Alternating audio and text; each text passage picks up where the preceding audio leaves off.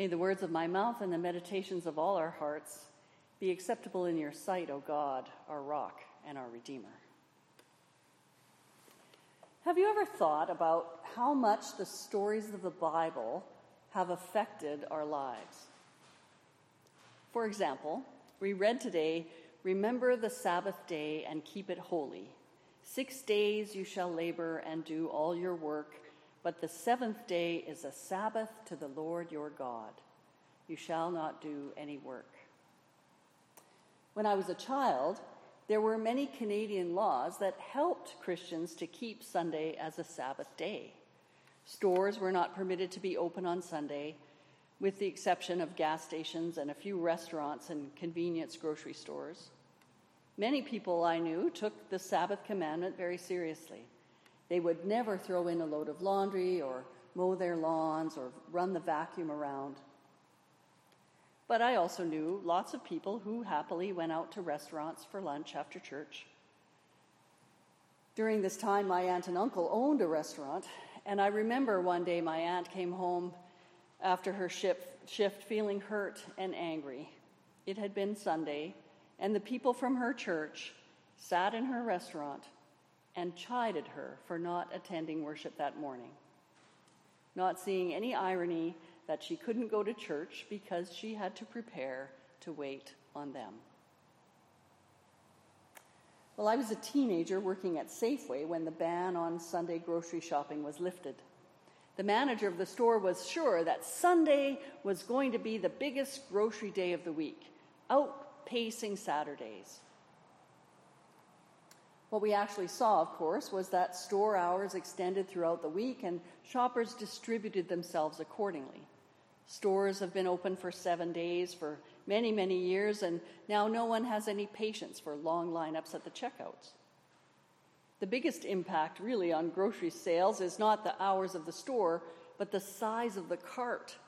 Bigger carts look empty, so people put more stuff in them. I've known churches who have struggled with these Sabbath rules themselves. Once upon a time, my church had a display of Christian books and records for sale in the foyer. But people were encouraged to come during the week to make their purchases. And some people objected to selling anything at all in the church. In another church, our women's auxiliary made a Christmas caking baking Christmas cake baking blitz every year. And those fruitcake profits were in the tens of thousands of dollars. They served many ministries and missions. And one day, the ladies asked if they could just offer these last few remaining cakes for sale on Sunday morning after church. And this led to a hot debate among the ministers and the elders of the church. Stop making my house a marketplace, someone quoted pitted against the rest of us who were saying, making a donation to the auxiliary in exchange for a cake isn't really very much different from passing the offering plate during worship. So, what do we think Jesus was demonstrating when he made this dramatic outburst in the temple in Jerusalem? Was it a critique about shopping, as some have suggested? So let's take a closer look at this gospel passage. First of all, the gospel writer tells us the time of year. It was Passover, it was near Passover. That is the holiest of festival days in the religious calendar. Festivals are an opportunity for the community to come together in celebration, and everyone is encouraged to participate in Jesus' time and, and up to our time, people would travel across the whole Roman Empire to be part of the events in the temple in Jerusalem. Passover was celebrating that special occasion when God had reached out in power to intervene for God's people, when God had provided for them in their distress. The celebrations were held to remind people of God's sustaining love to point them to the reality of God's continuing presence and activity among them. So, the temple in Jerusalem was a great gathering point for religious people in Jesus' day, and Jesus rarely missed a festival. The Gospels tell us he traveled frequently to Jerusalem throughout his life, often engaging in lively debates with the scholars and priests in the temple courtyards. And on this particular day, it would have been no different. There were crowds in the city and crowds in the temple. My Bible dictionary said that in the time of the temple, a hundred thousand pilgrims came to Jerusalem for Passover. So it would have been like walking around a, a day at the Calgary Stampede grounds. 100,000 people. Well, the temple space is very structured to accommodate the crowds. The outer area of the temple is open to everyone, but only those of Jewish ancestry could enter the inner courtyards, and only priests can enter the Holy of Holies. And pilgrims who came wanted to make offerings and animal sacrifices. But there were strict protocols that the temple priests required. The animals had to be unblemished, they had to be purchased with temple currency. And this created hardships for travelers and for the poor. Why these money changers? The temple priests were following another commandment that we read this morning You shall have no other gods before me. You shall not make for yourself an idol. The coins of the Roman emperor, the coins of the Roman Empire had Caesar's face on it, the emperor's face. This made them unacceptable as an offering for the image on it, but also because Caesar was calling himself the sun god, and his image was not welcome near the Holy of Holies. So the travelers had to exchange their currency at a considerable fee for temple currency, and then purchase the animals that were provided, also at an inflated cost.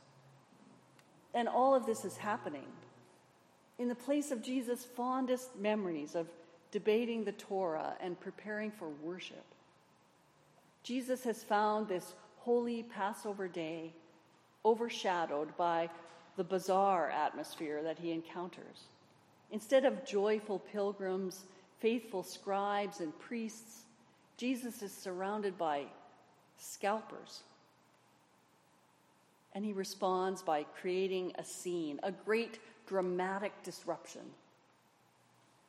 And the story of this disruption has become part of our Christian heritage.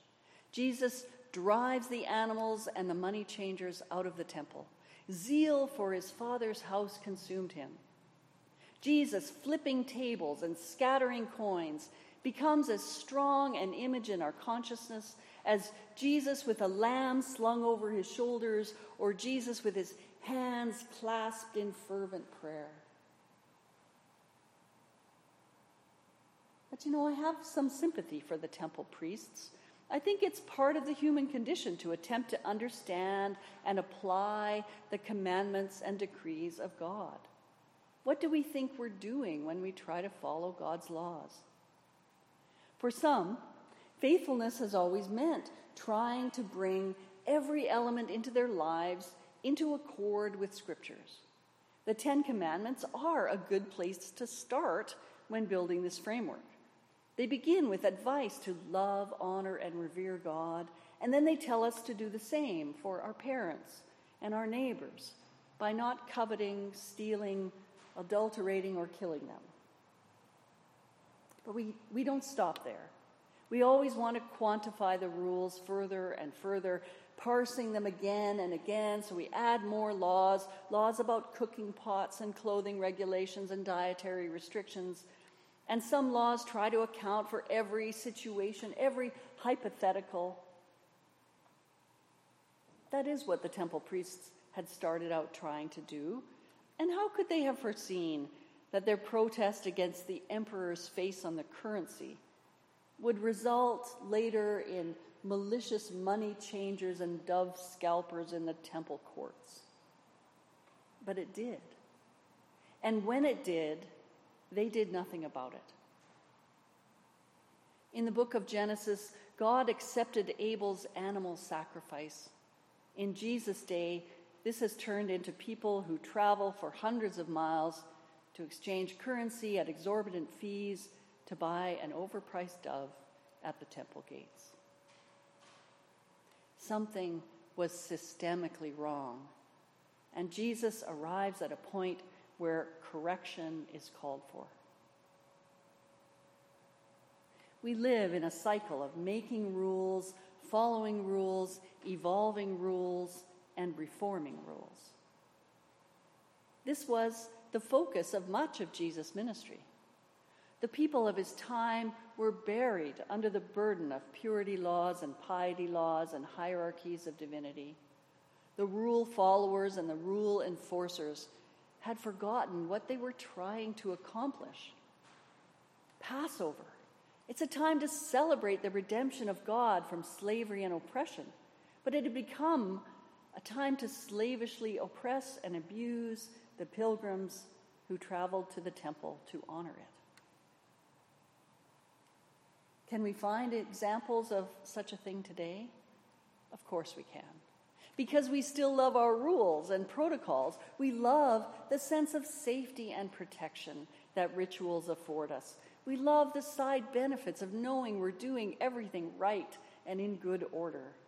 We have our own zeal for our Father's house.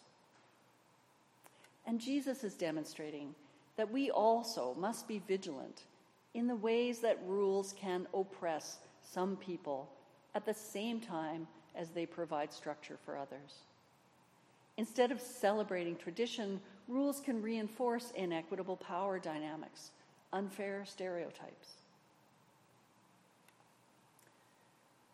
In these past 52 weeks, we have been bombarded with many, many new rules.